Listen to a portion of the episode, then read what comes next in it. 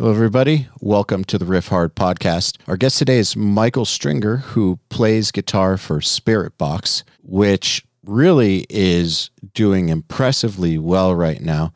I actually had Mike on the URM podcast a few months back. And if you're a modern musician, in my opinion, you need to model what this guy is doing. He knows how to make things work in the modern age. I introduce you, Mike Stringer. Mike Stringer, welcome to the Riffhard podcast. Hello. Hello. Can we talk about stupid riffs? Yes, of course we can. Because I know we touched on it in the URM podcast when we talked about the Holy Roller riff, but because Riffhard is about riffs, Sure. I want to talk about the Holy Roller riff, which is not stupid, but I know what you meant when you said that. I want to I want to know more about how you define a stupid riff, like in the good way. Because that riff's fucking awesome.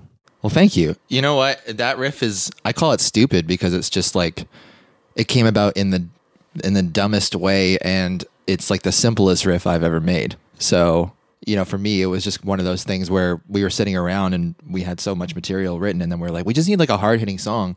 And that riff just came out of nowhere and we built it and we wrote it in like 2 hours. So, you know, I'm not I don't know, like I'm kind of at the point now where I'm I'm learning how to catch when something's just catchy and just gets stuck in your head as opposed to like focusing on how many notes are in a riff. So that was like the, really the first time that I've ever like leaned into something just being like, well, it's heavy. So screw it and it's catchy and it's stuck in my head, so let's just let's just record it and see what happens. The amount of times that I've sat there and analyzed something and probably made it way worse because I was just counting numbers as opposed to like, you know, feeling it and just seeing if it got stuck in my head or not. You know, it's probably why you know, it took so long to get this goddamn band off the ground because I was doing all the wrong shit the whole entire time. But it sure as hell has been moving fast ever since you did get it off the ground.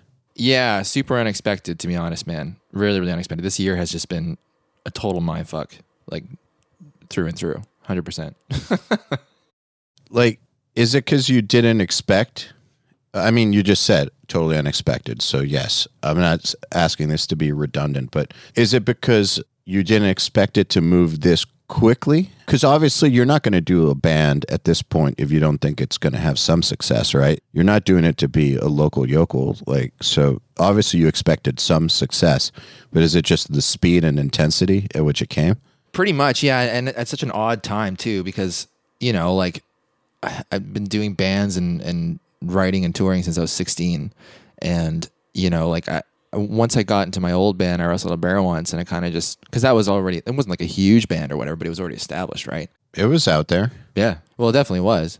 And it was, you know, the material was nuts and everything, but I got to see the ins and outs of how things are actually, you know, supposed to be run or whatever. And once that ended abruptly, I was like, well, that was it. I'm 25 now and I'm at a crossroads. So what the hell do I do? And yeah, the, the mindset was like, if I do decide to start something new, it's if I'm lucky, it's going to take like five years until something happens, if something happens. So the fact that, you know, with Spiritbox, we spent so much time trying to build a demand online, got to a point where we could tour, then that tour got canceled. The moment that happened, I was like, well, that's it. We're we're screwed. And then the moment that we got home, everything just went the complete reverse. Like all these doors started opening up and like starting in March once like the world shut down. So it was just a weird place to be where like all this negative shit was happening and then you know the opposite was happening for us as a band and we were just kind of just being like this is fucked like on every level you know like so many bands are like what do we do and we're just sitting there you know having all this stuff finally line up and it was just a weird feeling Yeah, but it's not random. I don't know everything you guys do, obviously, that I'm not involved with, but anytime I've been involved with you, uh, and for people who aren't aware, like Spiritbox was on Nail the Mix in November, and I've only known you since August, but the brief amount of time that I've been involved with you guys, you guys are like a dream band to work with. You always get everything to me super fast. It's super pro. You're basically DTF with promo. Like it's uh it's everything that you wish that artists would do. Like if you've noticed, maybe you've noticed, maybe you haven't, but the artists are almost never involved with Nail the Mix. And it's not because we don't want them to be. They just don't give a fuck. And that's fine. They, there's no requirement. We're there to showcase the mixer. It's more about the mixer than the artist. So if the artist gets involved, that's a bonus. But we would love it if they were proactive. And as you know, it's not that much work to like shoot a little promo and respond to some emails and do Yeah, a yeah, yeah. podcast or whatnot. Like, Sure. but like the thing is, you guys were just like fucking fast about it. And so my thoughts are probably that that's how you guys are about everything that you're doing, Oh yeah. Which is going to set you apart from almost every other band in the world.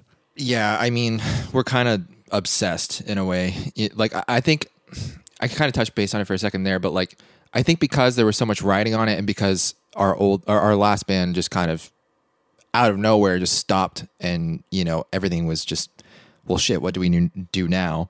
I think collectively, well, me and Courtney, when we started everything, it was just like, if we're gonna do this, like, it has to be done correctly and everything has to be perfect. Like we we have to dedicate everything that we have into it. Like so that's kind of just carried through the last three years of being an active band. You know what I mean? Like it's just been anything that we've any opportunity that we get that we've been given or anything like that. It's like if you're gonna do it, do it right or don't do it at all. You know? So that's that's the thing that we've really tried to push, whether it's like you know, just making it happen and making music videos on your iPhone or whatever and using hacked, not hacked, uh, cracked versions of Final Cut and stuff. Like it, you just do it and you just make it work because what's the point in half assing it? What's the point in like going into this already risky thing that likely, you know, nothing's going to happen with it? Or, you know, you, do you just go on full on and, and just put everything you have into it and just see what happens, you know? That's how I've always seen these these things. Uh, just because uh, I consider my career to be a collection of unrealistic things that worked out, like getting my death metal band signed to Roadrunner, like getting into the studio I got into, getting URMF the ground. All of those things are unrealistic on their own. But the thing that I did was a go all out always um, and do everything I possibly could to stack the odds in my favor because I know and have always known that these things are not realistic and they don't work for most people. But since they do work for some people, there's things that they did.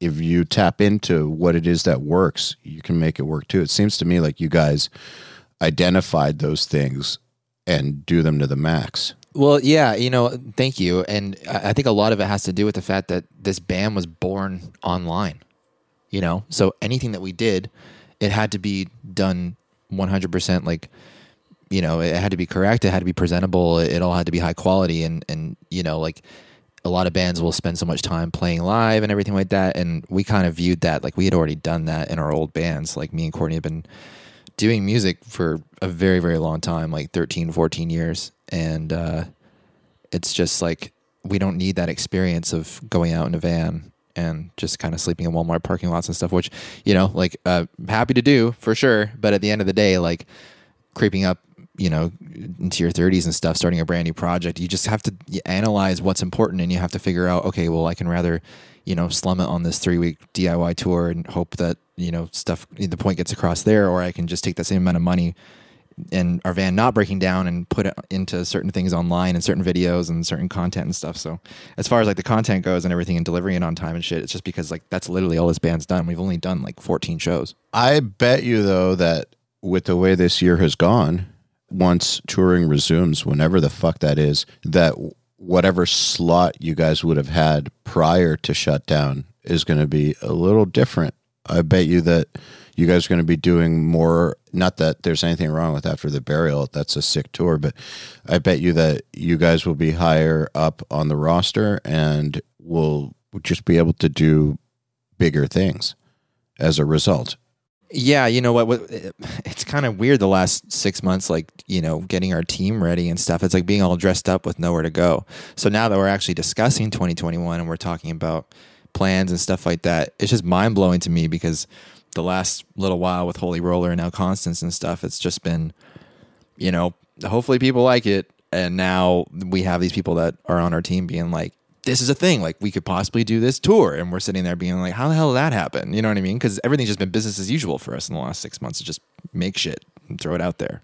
Tell me if you think my theory's right about how bands should go about making it in this day and age. I think we come from an era where you got in the van, played a ton of shows, and uh, used the internet as a tool to help. Yeah. But like it's base is basically you put out music on a cycle and uh, you play a bunch of shows and you slowly build up your following. I mean, some bands were able to like get MySpace fans to like help them speed that up, but they still like the Su- Suicide Silence and Job for Cowboys, those bands, they still were in a van doing that for a long, long time. I think that uh nowadays it's reversed. Yeah, hundred percent. Get big online first, then go tour.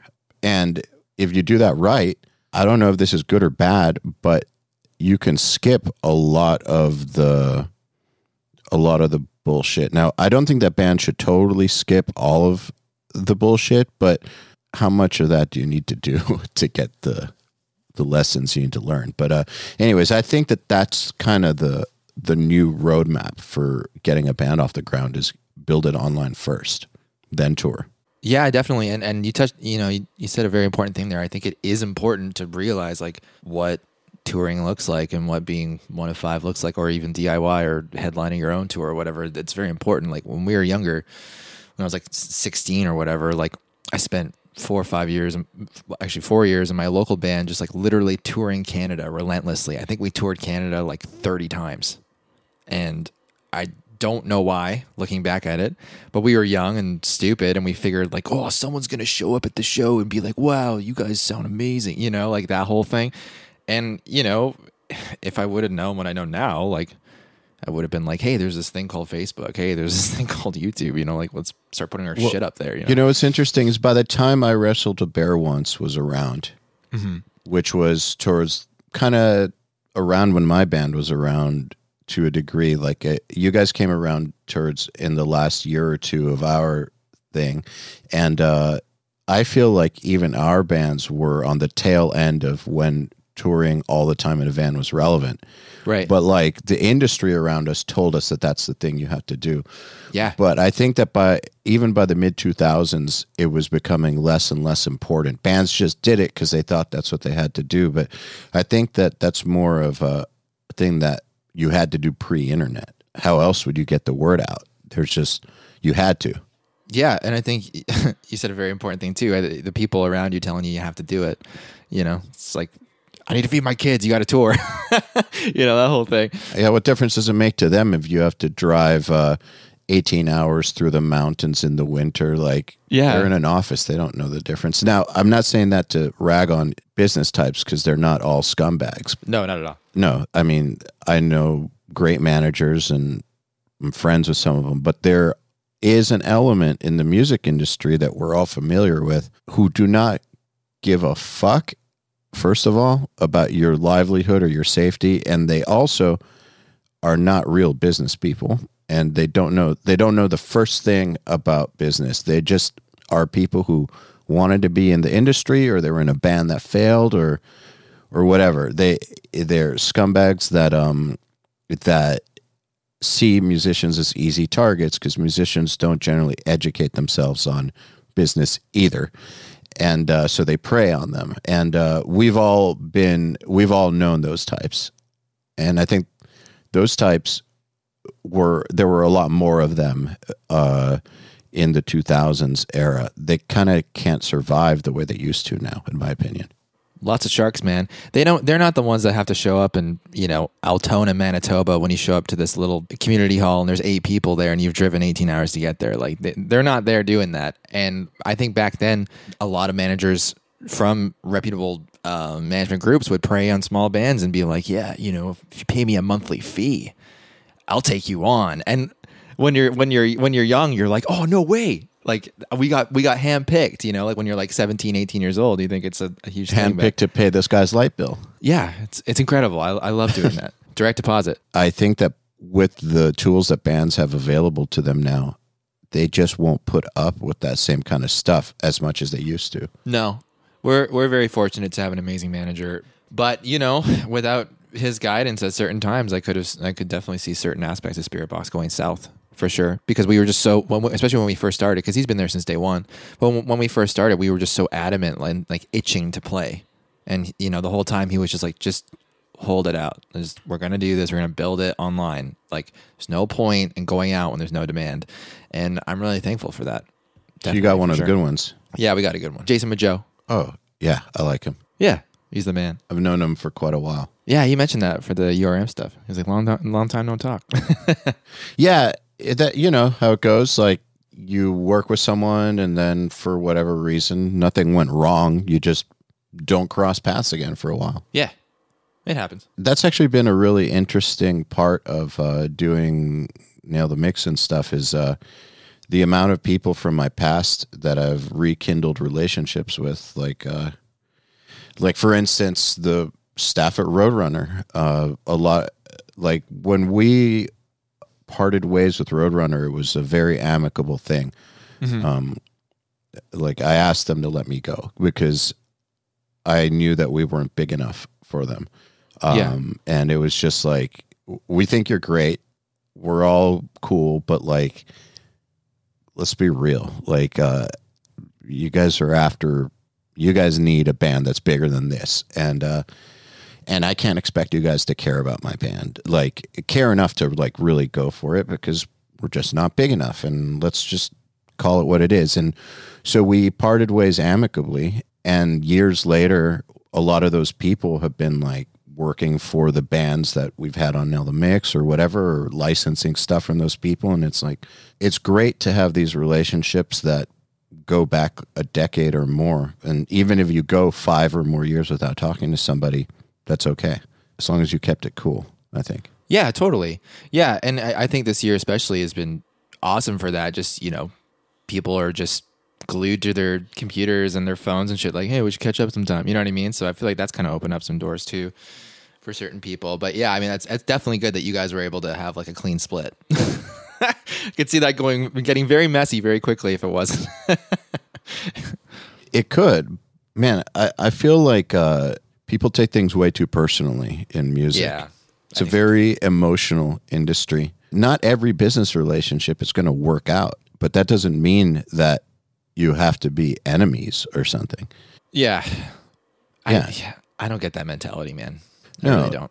It's it, there's some relationships that are not mutually beneficial. So there's no reason to continue it, but at the same time, if nobody did anything wrong, like we as a band didn't do anything wrong, they as a label didn't do anything wrong, they're awesome.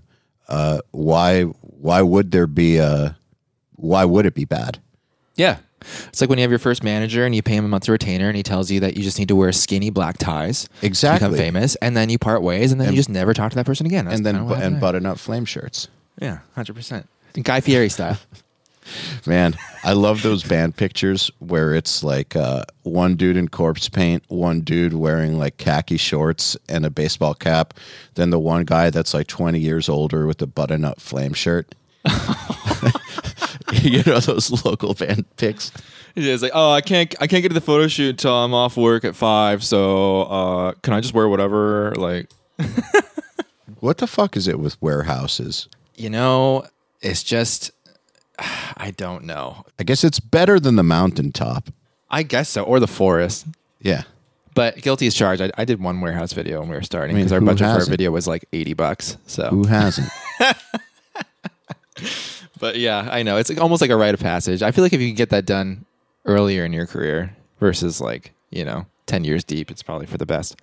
So, question about image since we're talking about that. You guys have a very defined image in your videos, which is different than like when you're just putting out social media updates like you're normal people in that. Which is interesting because there's some bands that feel like they need to be in character at all times, but that doesn't seem to matter with you guys. Like, what do you think is the importance of image for a band? Like, where does it like where does it uh fall for you thought wise as far as like priority or how much it matters? For us, the way that we just go about everything is just, we're just like normal people. But when it comes to our videos and shit, it's just you know, like music videos, especially, I feel like you have to have some sort of, you know, like some sort of like grab. You know what I mean? Whether it's like, you know, like in a lot of our videos, because before we had like, you know, zero budget, we would fixate on, you know, an article of clothing or a certain color, like the color red, or, you know what I mean? Like in Holy Roller, like how bright and vivid it was with like the flowers and stuff, just some sort of item or whatever that, you know, at the end of the day, someone can just fixate on and make their own thing in their head like oh well she wore all yellow because of blah blah blah when really it's just like an eye catchy thing that just fits in the video when you don't have a bunch of money right so as far as like image goes for us it's like we just are normal people and then we just make these music videos that we find to be like aesthetically pleasing you know and we're big horror buffs and we and i think as well as the nature of the band like we love paranormal stuff and the thought of all that stuff. And we literally named our band off of a device that talks to the dead. You know what I mean? So it's like it has a very dark theme. It has a very, um, you know, it, it's just kind of out there in a sense. So I feel like the image kind of just plays itself because a lot of our stuff is dark and a lot of our stuff is like almost on like the verge of horror, but not really. You know what I mean? So it kind of allows us to, to, look normal in photos and just go about our day or whatever. But then at the end of the day, people kind of pin this thing on us because our videos are so, I guess, in this genre different. But to me, they're not. They're just interesting in, in a way. You know what I mean? Like, it's just interesting that it doesn't come off as like, doesn't come off as fake or anything. Just comes off like cool videos. I appreciate that. Thank you for Holy Roller. The real story is that our friend had like six hundred dollars worth of flowers left over from a wedding. Do you mind sharing what your budget was for that video? Well, we're fortunate enough that our bass player's wife is an incredible makeup artist, so we paid her a couple hundred, like couple hundred bucks, and then borrowed all the flowers, built the pyre, and yeah, I mean, honestly, we probably spent four hundred bucks on that video. Amazing. well, the reason I'm asking is because a lot of people think that they're being held back by lack of funds. Right. When in my opinion it's always been they're being held back by lack of creativity. It's very daunting to to think about making a video and stuff, but at the end of the day it's like I view it like, well, we need one. So I can ra- we can rather make this shit or we can just go without. And I think the song's great. So I don't want to go without. So let's just let's just see what we can come up with. And at the end of the day, if I cut it and I edit it together and it's not good, we just don't show anybody. You know what I mean? It's it's the act of actually doing it that's important because you could fucking make it and then sit there and be like, "Oh, actually this rules." Like that's amazing. Or you can figure out what you need to improve on, you know? Like I'm not saying that every video that we've made has been incredible. A lot of them have gotten buried for a reason because they were filmed on an iPhone, but at the end of the day, like it it was a stepping stone to get us to the point where we could do decent ones if we were in a pinch. And everyone's attention span's so shot that you know, like it, they're probably not going to discover the quote unquote bad ones. So, you know, like just do it.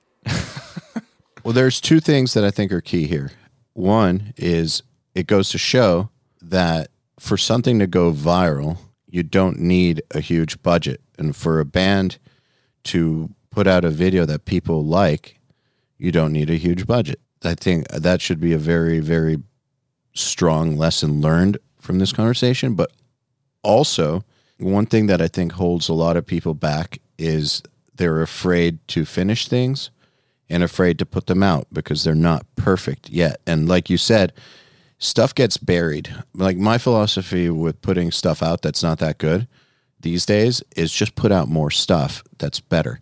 And then eventually it'll get buried just because of people's attention spans and the speed at which social media regenerates itself hundred percent. There's a lot of songs that I put out where I'm likewise. Yeah, like and and that that's the thing. It's like the ones that resonate with people and stuff will always be the ones that you know everyone listens to and that's great. And then you can figure out what to play live and blah blah blah. But like you're not always gonna hit. It's just like in your opinion. Like in my, in my opinion a lot of the stuff that we did earlier on like i'm just like i don't want to play that shit. You know what i mean? Like and it also helps that like we haven't had to play live so i haven't had to really like play them live. But yeah i, I feel like every artist has certain material that just like maybe later on you're like, oh, I wish that could have played out a little differently, you know? And that's just, just the way it goes. So, you know what's funny to me? Not funny, but it's funny. When I see people complaining about how these online platforms are a scam or a ripoff or they don't work, rather than think to themselves, maybe what I'm putting out there doesn't resonate with people because obviously they work. Like I, I hear about this with like Facebook ads. Facebook ads are a ripoff. It's like, no, they're not. You just don't know how to do it right. They're definitely not a ripoff. YouTube is not trying to fuck you either. They want your stuff to get seen. If uh, no one wants to watch your stuff, it's not going to get seen. The end. I think that it's unfortunate that when people attempt to do stuff online and don't get results that they're looking for, they blame the platform. When in reality, there's two things they should be looking at, in my opinion. They should be looking at, well, what did I do wrong? What could I do better? And then also, have I been doing it long enough to even make an impact? Like a lot of people, like we think Spiritbox happened fast because Holy Roller kind of exploded and now everyone knows who you guys are, but you were around for a few years before that. So it didn't, it's not like you guys got together in June, made Holy Roller, and then boom. Would be nice. yeah, this shit is not overnight or out of nowhere, even though a lot of people were just hearing it for the first time. It's never overnight or out of nowhere.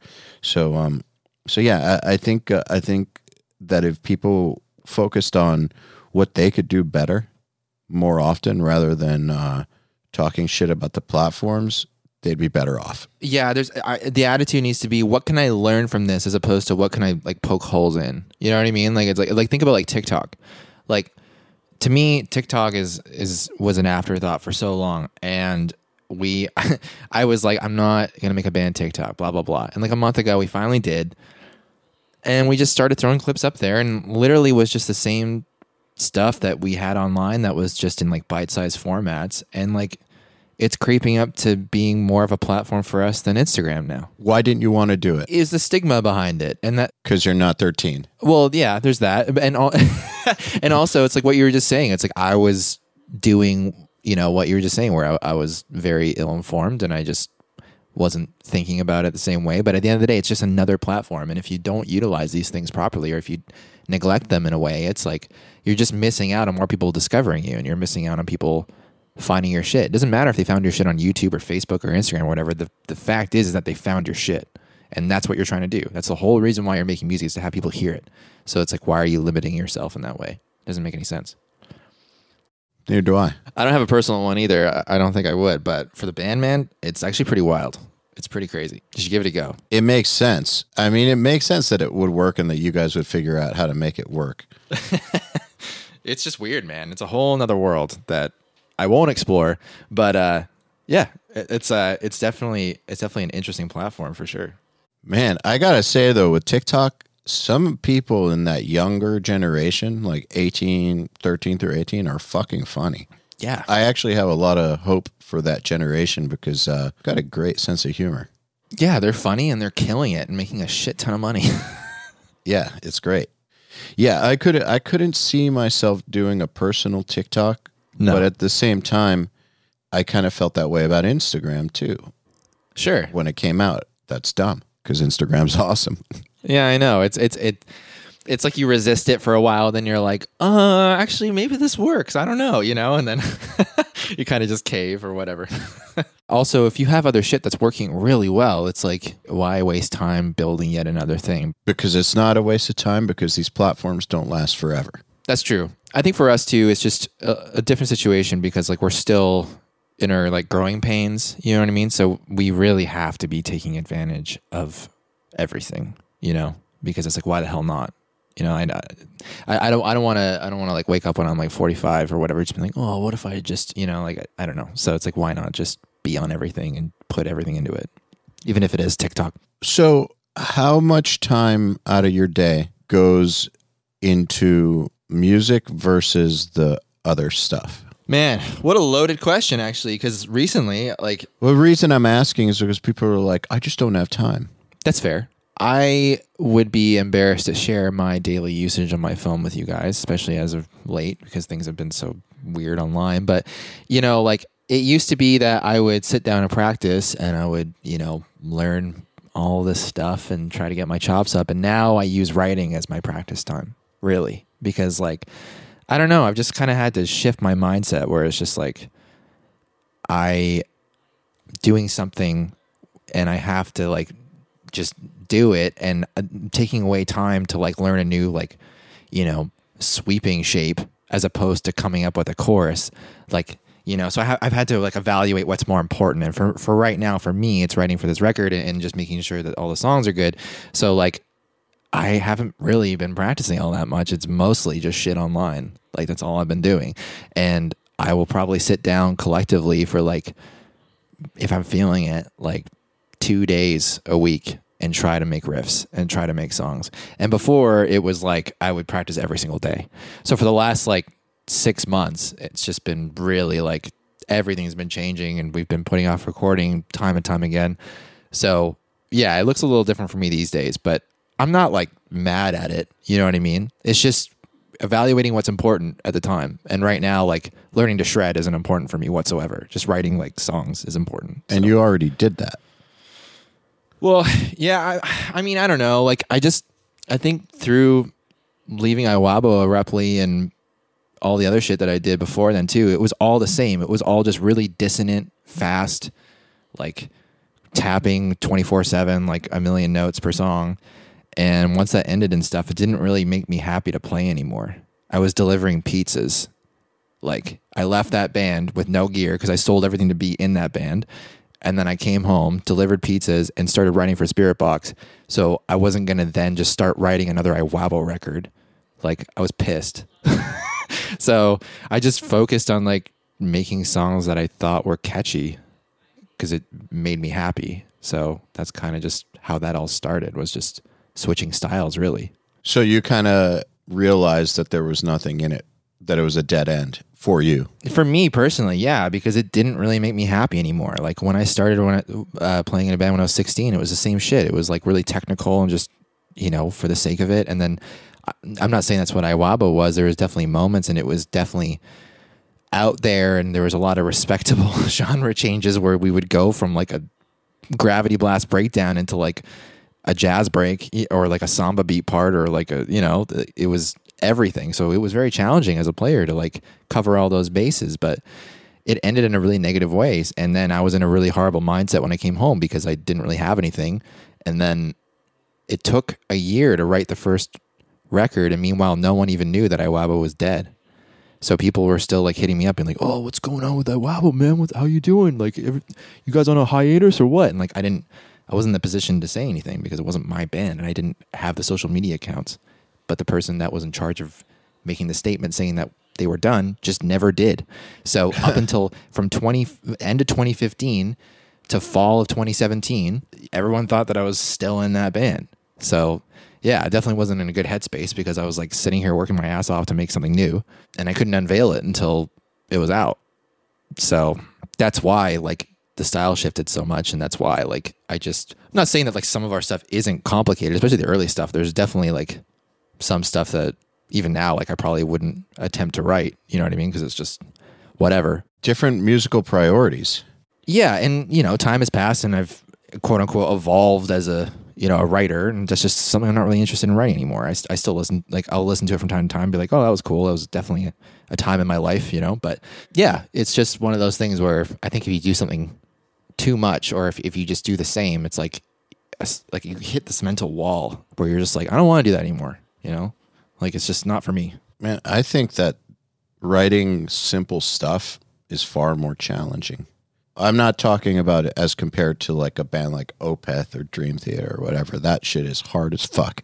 Yeah. But I mean, in general, writing something that's simple and catchy that is just perfect, like a like a Big Mac or something. It's just Yeah. like the perfect amount of everything. That's way difficult, in my opinion. It's damn near impossible. Yeah. It's so hard. It's so hard to do. And like it hasn't been until the last year of like coming up with songs and stuff and then, you know, having working with Dan, which, you know, you know his workflow and everything. The guy's a genius. He's great. And having his recommendations and suggestions being like, oh, let's cut this a little bit. Let's trim this down a bit. You know what I mean? Like it's like it's just been amazing to actually allow something to be what it is. You know what I mean? Like I was saying before, like coming up with something, allowing it to be four or five notes to then go into a verse, into a chorus, and then repeating that intro riff. Like it's cool. It's and it's really really hard to do because like even now we're writing shit and I'm showing it to uh, the guys and stuff and they're like, yeah, but like that riff doesn't come back in the song and like you know that's out of nowhere and shit and I'm like still catching myself being like, oh fuck, like I'm overcomplicating this. I need to like pull it back a little bit, you know? I feel like even five years ago, if you were like, yeah, I want to write like a pop structured metal song, people would be like, you're an idiot, you know? Like it's like, just wasn't really a thing. And it's just really hard to do. It really is. It's like hard to grab someone and um, have a pop structure or even have a simple riff or whatever.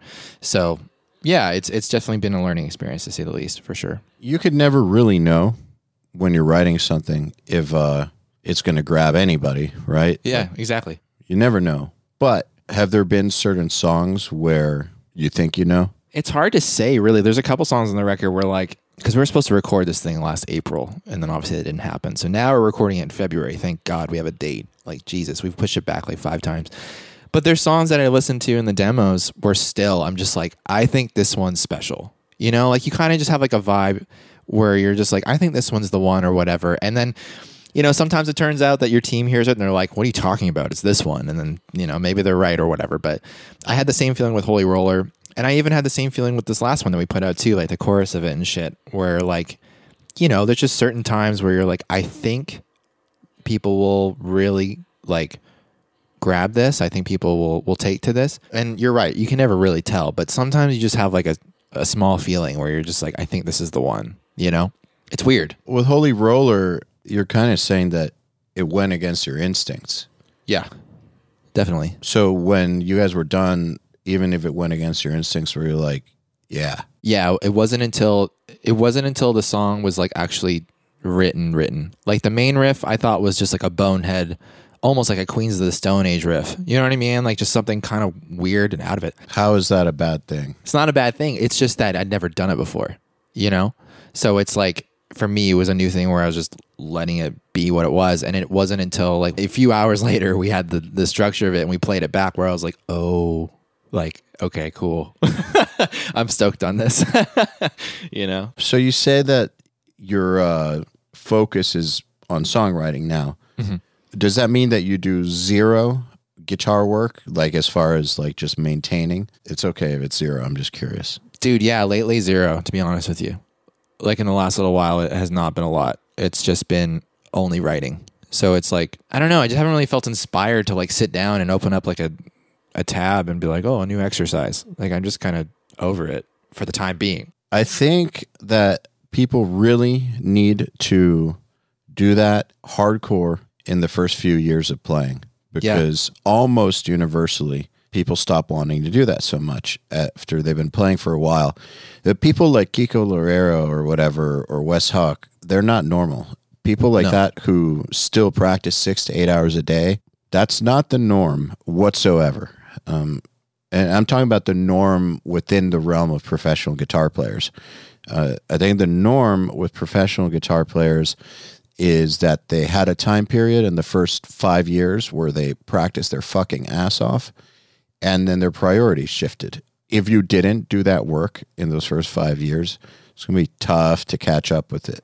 Yeah, dude, 100%. And I did go through that. I started playing guitar when I was eight, and I was just obsessed with James Hetfield. I was obsessed with Metallica. I was obsessed with all that shit. And I learned that stuff back to front, and then it moved over to like more technical stuff like Protest the Hero when I was like 15 and learning that stuff, and then just, you know, kind of like pushing and pushing. And then, you know, it, it wasn't until Iwabo and then now this where it's like, I have a singer, so I'm not going to incorporate a lot of that stuff into my music because it just doesn't really lend itself for the most part to to you know what we're trying to accomplish with like this weird like some stuff's really ambient and stuff's hard hitting blah blah blah if i was like in an instrumental band or if i was like a solo guitar player like of course like yeah like i have so much admiration and and everything for, for those guys like guys like Wes and you know, they're just like literally untouchable in my opinion, you know, and that's incredible. But at the same time, like it just doesn't really lend itself to the style of music that I play. So for me, it's just like I'm taking up time that I could be trying to write and like, you know, finishing the record. Instead, I'm sitting here like, you know, it just doesn't work. It doesn't work to, to learn new stuff. I also don't think that he has to try to be passionate about doing that. No, I think he not. just is, and that's why he does it. yeah, hundred percent. If you're not, you're not going to put in the kind of time required to be on that level as far as that kind of stuff goes. Um, so I don't think that any of these dudes who do the eight hours a day of technical practice after they've been playing for 15 or 20 years, uh, I don't think that they're trying to be that guy. They just are that guy. They just are. They're just like born with the instrument in their hand. Yeah, I, I definitely agree with you 100%. Like, I went through that phase of trying to be the fastest guitar player in the world. Didn't we all? Yeah, and I, I then went on YouTube and found a bunch of children that were way faster than me, and that completely killed the entire momentum of that, you know, mindset. I was like, well, it's done. Like, you know, uh, I can't do that, so may as well move on to something else. like, have you seen Jason Richardson play? Man, Just I don't understand. No, me either. Doesn't make any sense. the guy's insane. Yeah, he's uh he's got something crazy going on with his abilities. I don't understand how he's able to do that stuff. dude, it's like just everything's locked. Like you know when you watch some players and maybe their right hand isn't as linked up with their left. Yeah, like maybe you can tell they're human. Yeah. Jason doesn't have that. Everything is just like the same touch, the same feel. Like pick attack is always like if you were to think about it as velocity sense, it's always 127. You know what I mean? Like it's just like it's mental. I've never seen a guy do that before. I remember because I worked on his stuff back in like Chelsea Grin days and stuff, and I remember a lot of people were talking shit about him, saying that like it's not real. And it's like no, it's real. This that's how this guy plays. It's I insane, I know, but like uh, that is reality. There are people like that in this world Yeah. question about Spiritbox music.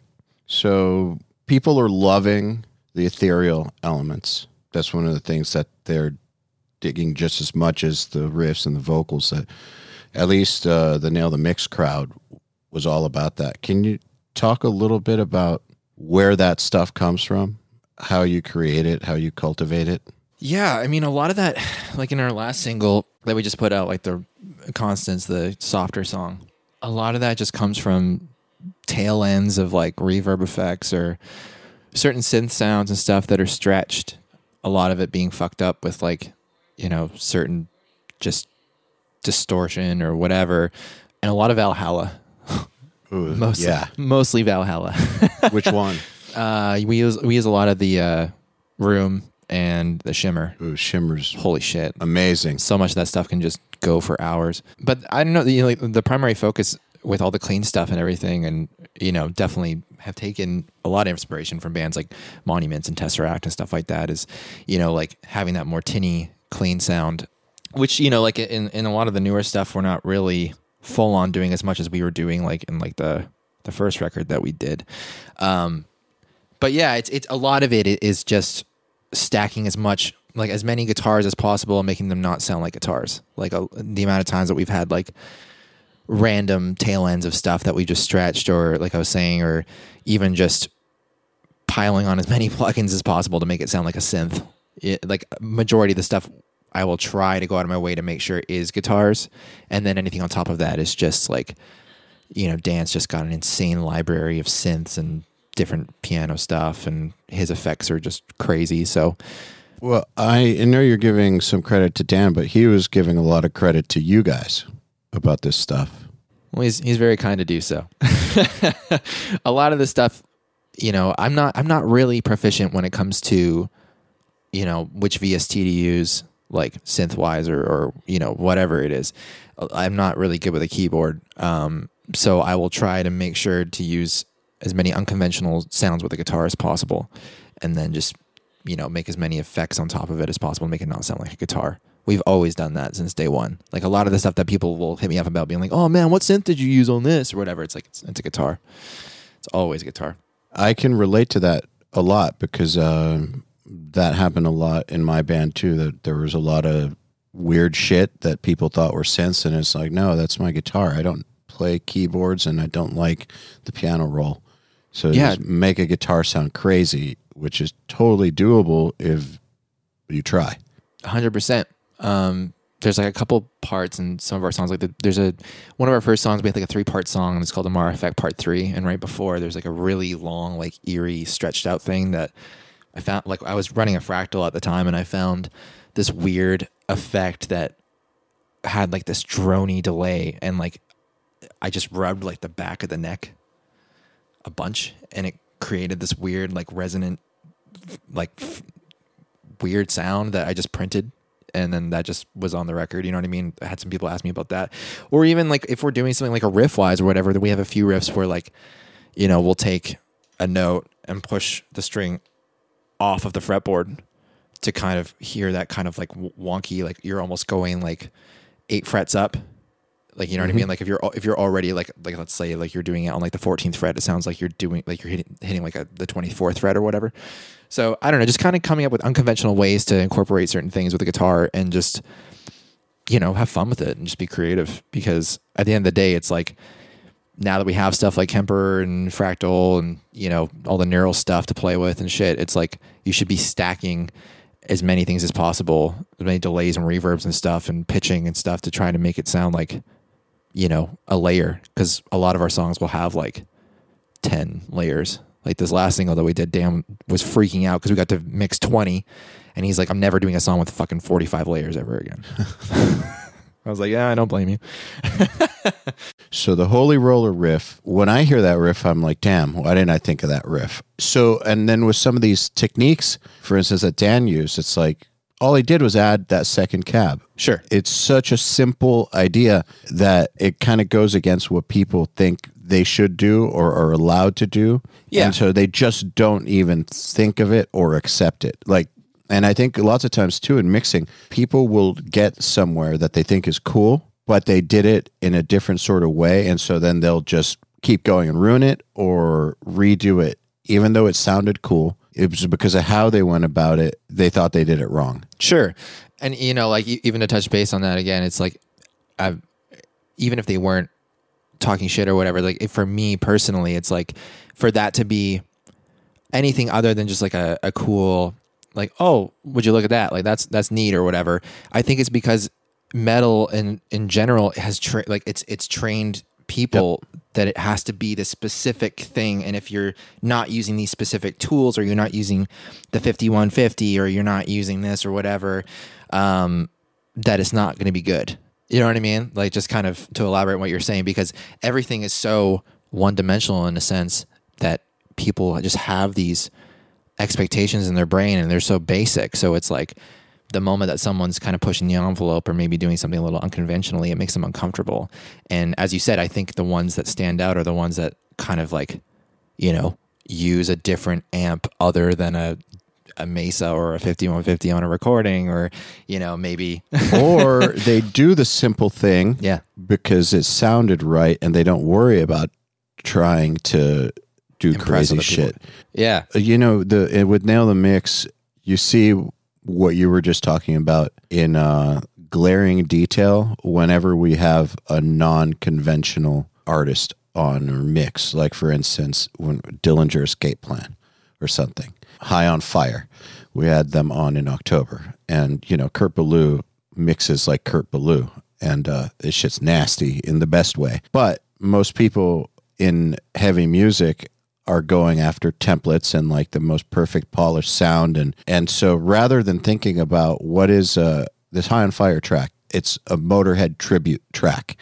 Number one, what's Motorhead like? They were fucking nasty, and then is produced and mixed by Kurt Ballou. What's Kurt Ballou's style? It's nasty. Nasty. Uh, so why am I?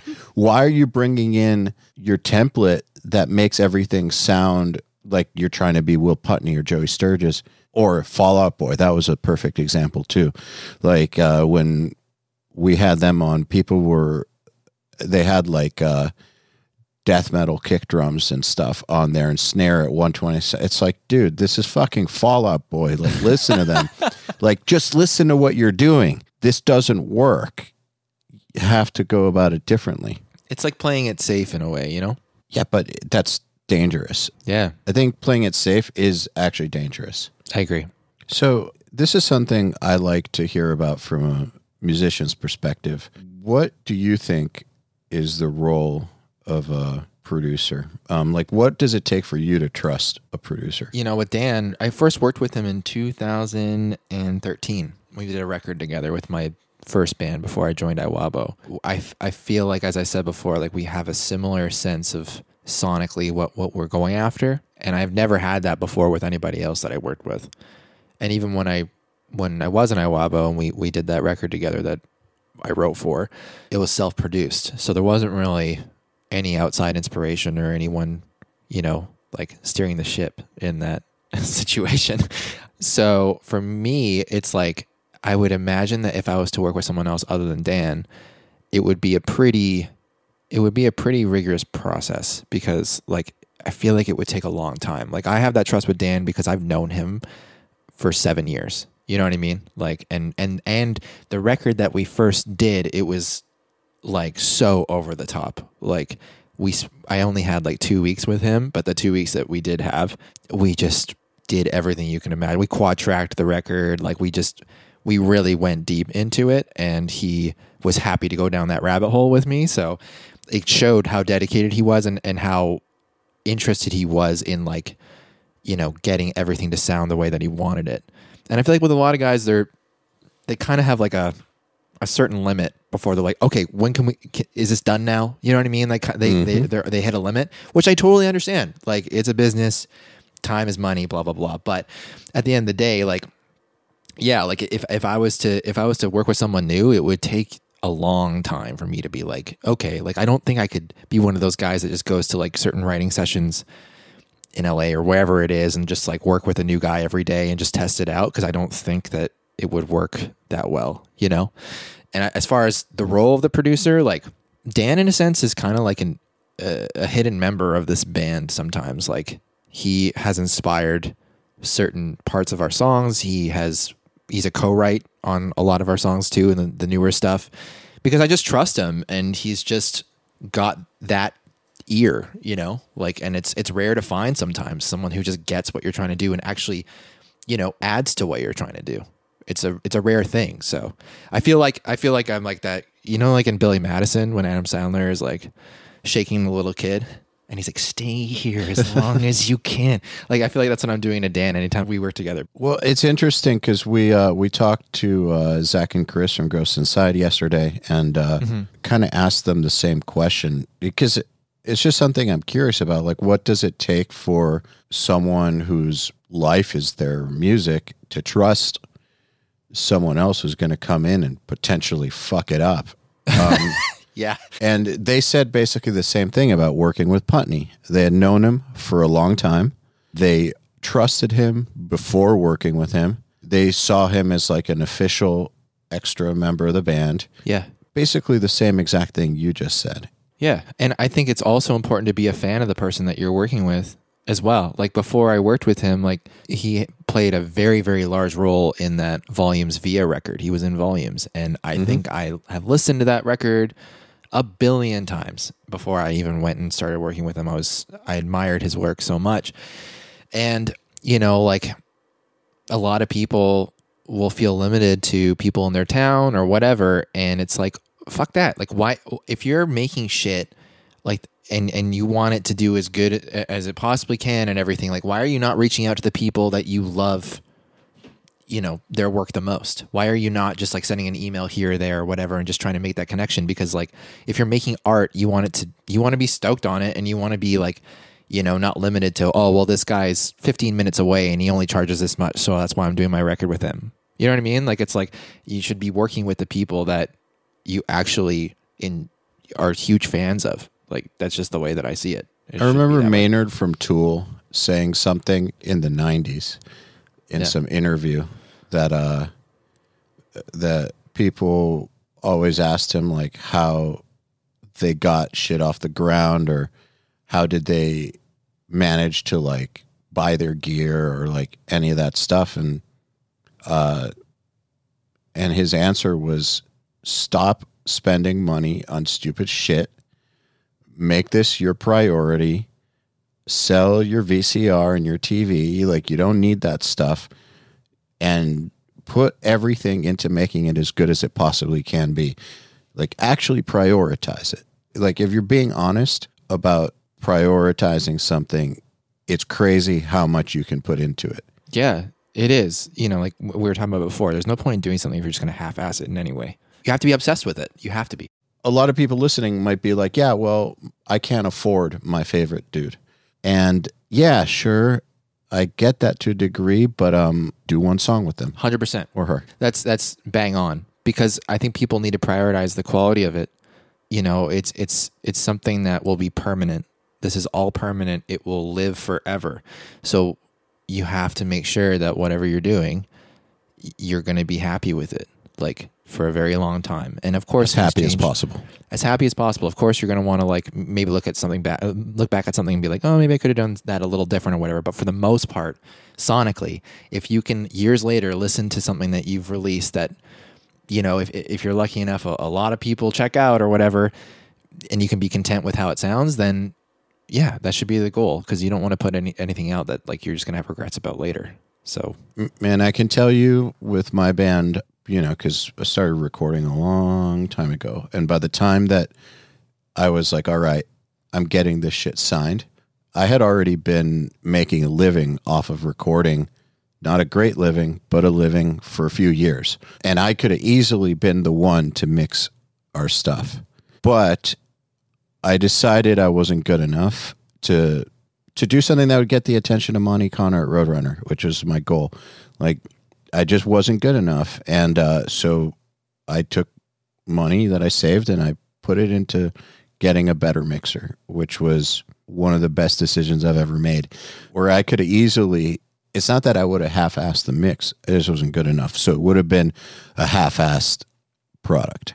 Never half-ass anything if you actually care. No, and you know when we first started too, we had the same thing. It's like me and Courtney got married, and then all the money from our wedding went to our first record, to be mixed and mastered by Dan, because I was like, I'm not spending a year and a bit writing and you know getting this record ready, and then just having it be put out. And it's That's commitment. that's the thing. I, I also I would never even think about mixing my own shit because it's just such a you know for for me personally it's such a conflict of interest. Like I do not do well. Like I've, I, in the last little while, like I mean, you could technically do it. Possibly, yeah. I mean, like in the last little while, I've had to engineer like the singles that we've been putting out during lockdown and shit, and that's fine. But like, I also look back at that. I'm like, man, I just wish I could have just focused on just playing. I don't like hitting record. I don't like, you know, having that extra responsibility because I'm, you know, I also have to edit videos sometimes and stuff too. So it's like it's a lot of hats to wear, and I would just much rather just focus on my instrument. And you know, I'm, I'm happy that soon that will be the case, and I can do that. But you know, it's just a huge conflict of interest. I, f- I feel like if I had the added responsibility of how it sounded put on me too, I think I, I would light my hair on fire because I- I Don't just you got good hair? save the hair. yeah, yeah. Don't light that shit on fire. And I've talked about this a lot, but I want to get your thoughts. Talked about how many hats you have to wear now, and uh, you know we've mentioned a lot that like the definition of being a professional musician now has changed. It's expanded far beyond music, and uh, you're kind of doing it in the way that I think it needs to be done nowadays. Can we talk about how you define being a professional musician, and then also what are what are the different things that you think someone should be maybe not an expert at but proficient with in order to make it work dude in my opinion like being a musician nowadays and being responsible for your own social accounts and stuff like that you have to be proficient in photography video editing how to work a camera because it, it just opens up all the doors of like any opportunity that could possibly come your way. And then something like a global pandemic gets thrown your way and you're like yeah i actually can make that video for you and i can deliver it next week. You know what i mean? As opposed to oh well my video guy isn't around. So uh sorry and then you don't get that feature in that thing or whatever it is you know what i mean? It doesn't matter what it is. So as a mu- like a musician these days i feel like needs to be very well versed in all of it you know? And on top of that too keeping on top of all the social media shit getting back to people and then also being business savvy like it's never ending. It has to you have to act like it's your full-time job even if you have another job to support yourself you know what i mean? Because the end goal obviously is for the music shit to take over and for that to be your main source of income but that can't happen until you've you know made the opportunities ha- like actually happen and followed through with everything. The competition is insane and everyone's attention spans have gone to shit. So it's like if you're not constantly pumping out stuff to keep people satisfied and to really like make people remember you. Like you could put out something. It, this is, in my opinion, you could put out something. If you put all your effort into a full length record and, and, no one knows who you are, and it takes you X amount of time to do it, you put it out there and you have two singles off of it. So you do two music videos, and then you've exhausted all this time. Boom, the end. That's it. You know what I mean? So it's like, why do that when you could focus on smaller bits having putting more effort and having better quality in like one or two songs, having a better mixer, having a better blah blah blah, then having the funds to figure out like filming like a visual aspect to it, and then you have two or three visuals for something as opposed to having like these twelve songs that you know nine of them no one will ever hear there's just it's just it's a different game now. And like you have to be on top of it and you always have to remind people because they're just going to forget. Like if if people don't see your story like this is so stupid to say but like think about it. Like if people don't see your story for a while or they don't see you post on Instagram or whatever they're like whatever happened to that band? And like meanwhile you're like prepping a full length and you're working really hard. You know what i mean? It sucks that it's like that but that's where we're at. And with this climate of the world and everybody being glued to their screens and shit, if you're not providing them reminders, they're going to forget about you and find the other band that's working harder because everybody's got a project, everybody's got something they're working on. You have to be well versed and you have to be able to create everything. One of the keys to what you said is that this is where we're at. It just is what it is. Uh, I know a lot of people yearn for a time when it wasn't like this, but that's not productive because it is it is what it is. Like it's not to go back to how it was 20 years ago no. or even 10 years ago or 5 years ago. It's to keep going the way it's going and the sooner that you just make peace with it, the, the better, I think. You you can't change it. You know what I mean? Like y- there's nothing you can do about it. So you can rather waste time bitching and complaining or you can just figure it out and learn how to like capitalize off of it.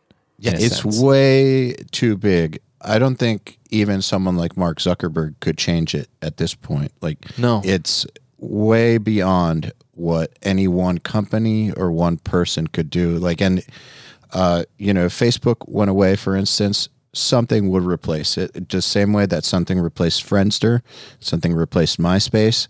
Like, this is the direction. Plenty of fish. Exactly.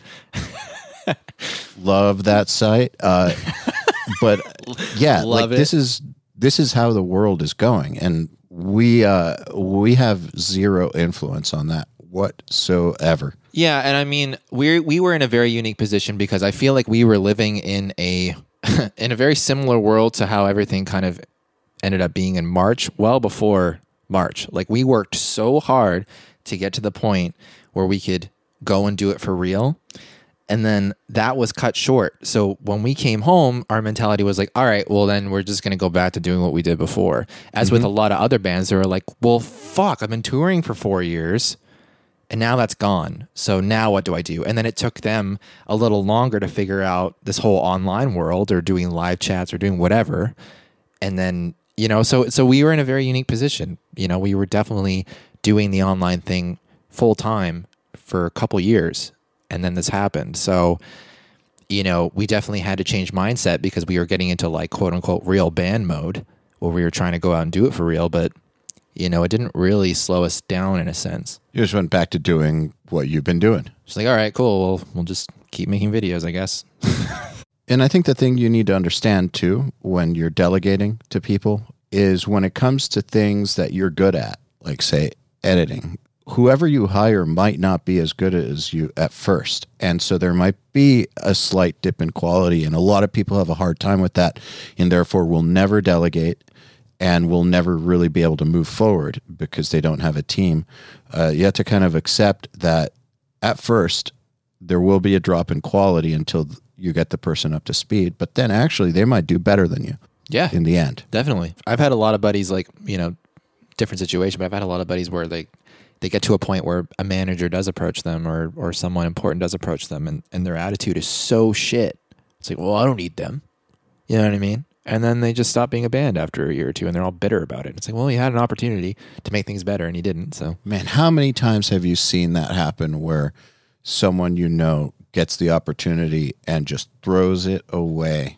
Like, remember Battle for Sumerian? Yes, I do remember that. Battle for Sumerian was this nationwide battle of the bands.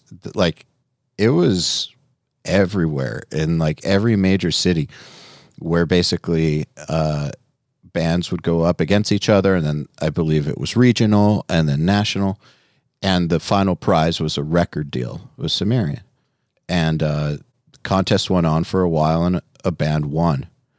And then when they got the record deal, they weren't happy with the record deal. And publicly went made a video about like one of those like pro artists like uh you know record deals are unfair like we're better than this kind of shit. And uh that was the end of that. No one ever heard from him again. I remember that. Yeah I rem- I remember that video. I remember everything about that, and I just couldn't believe it at the time so too. stupid like because it's, I don't know how you could be that foolish to think that the video just being directed at that one label would then not signal every other label to go. Well, never working with these guys. You know what I mean? Like, yeah there's that and there's also the fact that you don't get a good record deal out the gate nobody does. That is a fantasy. Good record deals come around once you're in a position to renegotiate and you've done something. Like nobody gets a good record deal immediately. I think a lot of the music business book writers have hurt the careers of up and comers by making them think that they're capable of getting a lot more than they're ever gonna possibly get. I remember this one time when I was in uh, Florida, me and uh, the producer I was working with, we offered a spec deal to a friend of mine. Like in 2011, we'll produce two songs free, and uh, we'll help you get signed. But then we want to do the record, and we gave them a contract for that. And I mean, my partner was, a awesome metal producer. Like we could have definitely gotten them signed. Like it was going to be really good, and uh, there's, I mean, no guarantees, of course, but like if anybody could have done it, we could have done it. sure. Plus, they were getting a free badass recording from one of the top metal studios in the world. All they had to do was be loyal and come to us after it's successful. Anyways, and we had been friends for a long time. Let me add that too. And never had like anything shady happen in our friendship or anything. Years. Uh, they gave that contract to a law student friend of theirs who just marked everything up. It was a like a one pager too. It was super simple. he marked up everything. Me and my partner looked at it and we're like, ah, got other things to do. This is just not worth getting into. If this is how difficult it is to like basically do somebody a favor, It's like you're you're trying to get in on the ground floor and help, and then you're just being met with these roadblocks. Like yeah. it's just insanity, man. Like it works both ways. I know so many people that have signed on to these deals for like a few thousand dollars and given the rights to all their music away. And it's like, couldn't you guys just have saved like, you know, like four or five paychecks each, like like parts of it, and then just figured this out on your own and then maybe later thought about getting a deal when you had leverage? Like I don't understand why people feel like well, that too. yeah, like I don't understand why people feel like, you know, that right out of the gate, as you said, that they would have leverage. Like it's a business. You know what I mean? Like if you don't have proof of concept, and the proof of concept is in like people actually liking your shit. That's proof of concept Crazy. in my opinion, you know? Like wow, what a what a crazy thing to think about. And I I don't get it, man. Like it, it's like yeah, like maybe the best idea is to hold off until you have even a small following and then think about that like take it into your own hands first don't expect other people to just present you and give you this fucking you know golden ticket doesn't exist No, it most definitely doesn't doesn't exist. Uh, I think that the business side of things gets unfairly villainized a lot. And I know that we talked about scumbags in the industry earlier, and they do and have existed, but not everyone's like that. I think most labels are cool. most people are fine, but they got to keep their lights on too. And uh, it's just unfortunate reality that most bands are not going to be able to do that. And so they're not going to get the opportunities that they wish they got. But it generally comes down to the fact that not enough people like them or the band is dysfunctional as fuck and have this habit of shooting themselves in the foot. I'm sure that we all know bands that have been around forever who just can't really seem to get further. And then every single time you realize that it's because they're dysfunctional. Or they have one member that's very outspoken on social media. All right, we've got some questions here from listeners for you. So, want to do it? Let's do it. Okay. Present them. All right. Peter Serafimov, here's a question for Mike.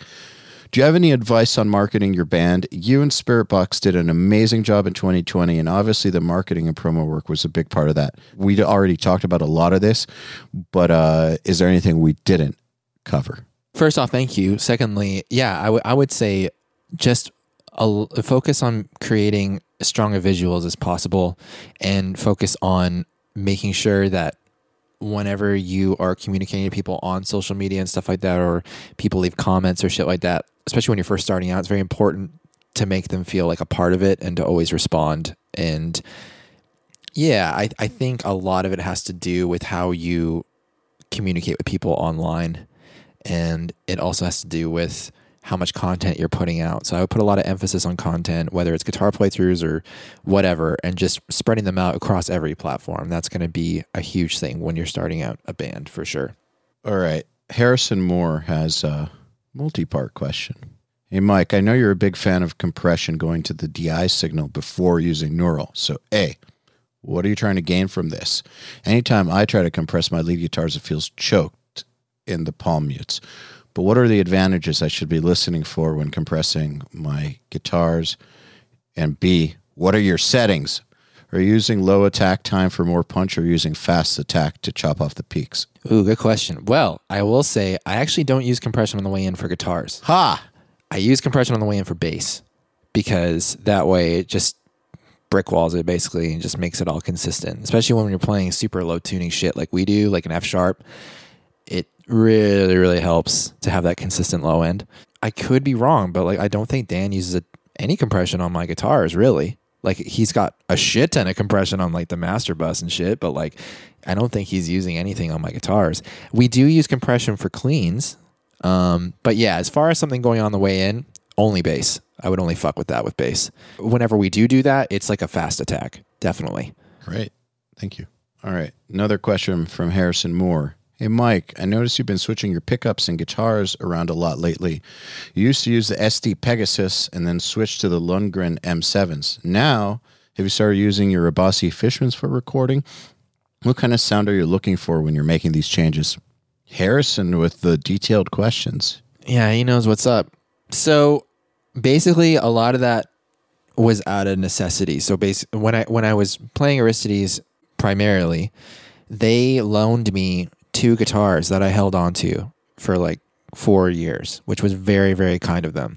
Actually, John, I think one of the seven strings was Ollie's old one, the Black 070. I had that for like four years. Great guitar. It had Seymour Duncans in it. First time I'd ever had them, and I fell in love with them. And then I was like, oh shit. Well, everyone's saying I should try these Lundgrens. So I got the, the guitar that I did buy from them. I got Lundgrens in them, and I, I use that religiously for recording. Now I'm trying out the Fishman stuff, and I really, really enjoy it. So for this new single that we did, the clean stuff was all split coil on the Fishman Abasi set, and then I have a set of moderns in the Balaguer that I got, the Jazzmaster guitar, and I love those too. They're very aggressive, and I, I mean, I dig active pickups. I don't think there's anything wrong with active pickups and the sound of them. I mean, if it's good enough for Metallica, it's good enough for me. I, I really dig them. They're aggressive and they just kind of offer a different tone that I don't have in my possession. It's just a different tool for the job, right? So, yeah. So so far, I, I've been really digging the Fishmans. I don't know if I will, you know, have them in every guitar, but they're great. They're amazing pickups. They're awesome. Question from Wayne Ambrose. Hey, Mike. Hey, How do you approach writing so dynamically within one song? The flow of Constance is incredible, and then the riff hits mega hard and is so impactful. Do you find it comes naturally on the guitar for those moments, or do you plan it out away from the instrument, like use other inspirations like keys? And also, Holy Roller is a banger, all caps. Oh, thank you for the kind words. I appreciate it.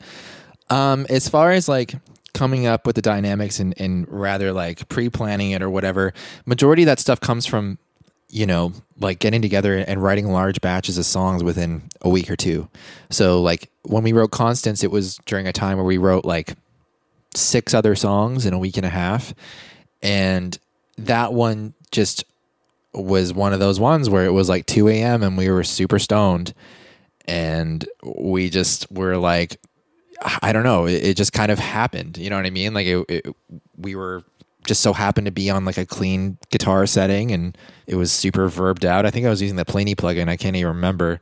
But yeah, and and then slowly things just start piecing together and then it's just you have that one moment where you're like, "Oh, and then in the chorus it can all kick in and we can just have this really drony, pretty, hard-hitting chorus." And then it just evolves, you know? So it's not really something that gets planned. It's just something that kind of just happens and then you just roll with it.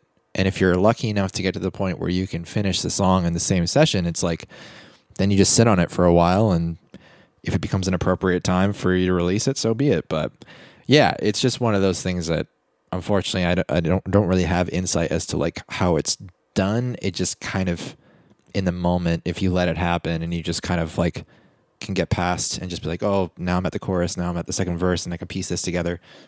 Then it'll happen. I I feel like people limit themselves being like, "Oh, well it's I haven't hit a heavy part yet." You know what I mean? It's well, it's because you haven't wanted to. So just roll with what you're doing, you know? So that's the way I view it, at least. I don't know. Awesome. All right, last question. This is from Jonathan Davies, not from Korn. Oh, damn. Yeah. Can you talk about why you stick with drop F sharp on a seven instead of going to an eight? And P.S. Uh, you're my biggest inspiration to writing riffs these days. Oh, thank you so much, Jonathan Davis from Korn. That's the thing. Like, I hate eight strings.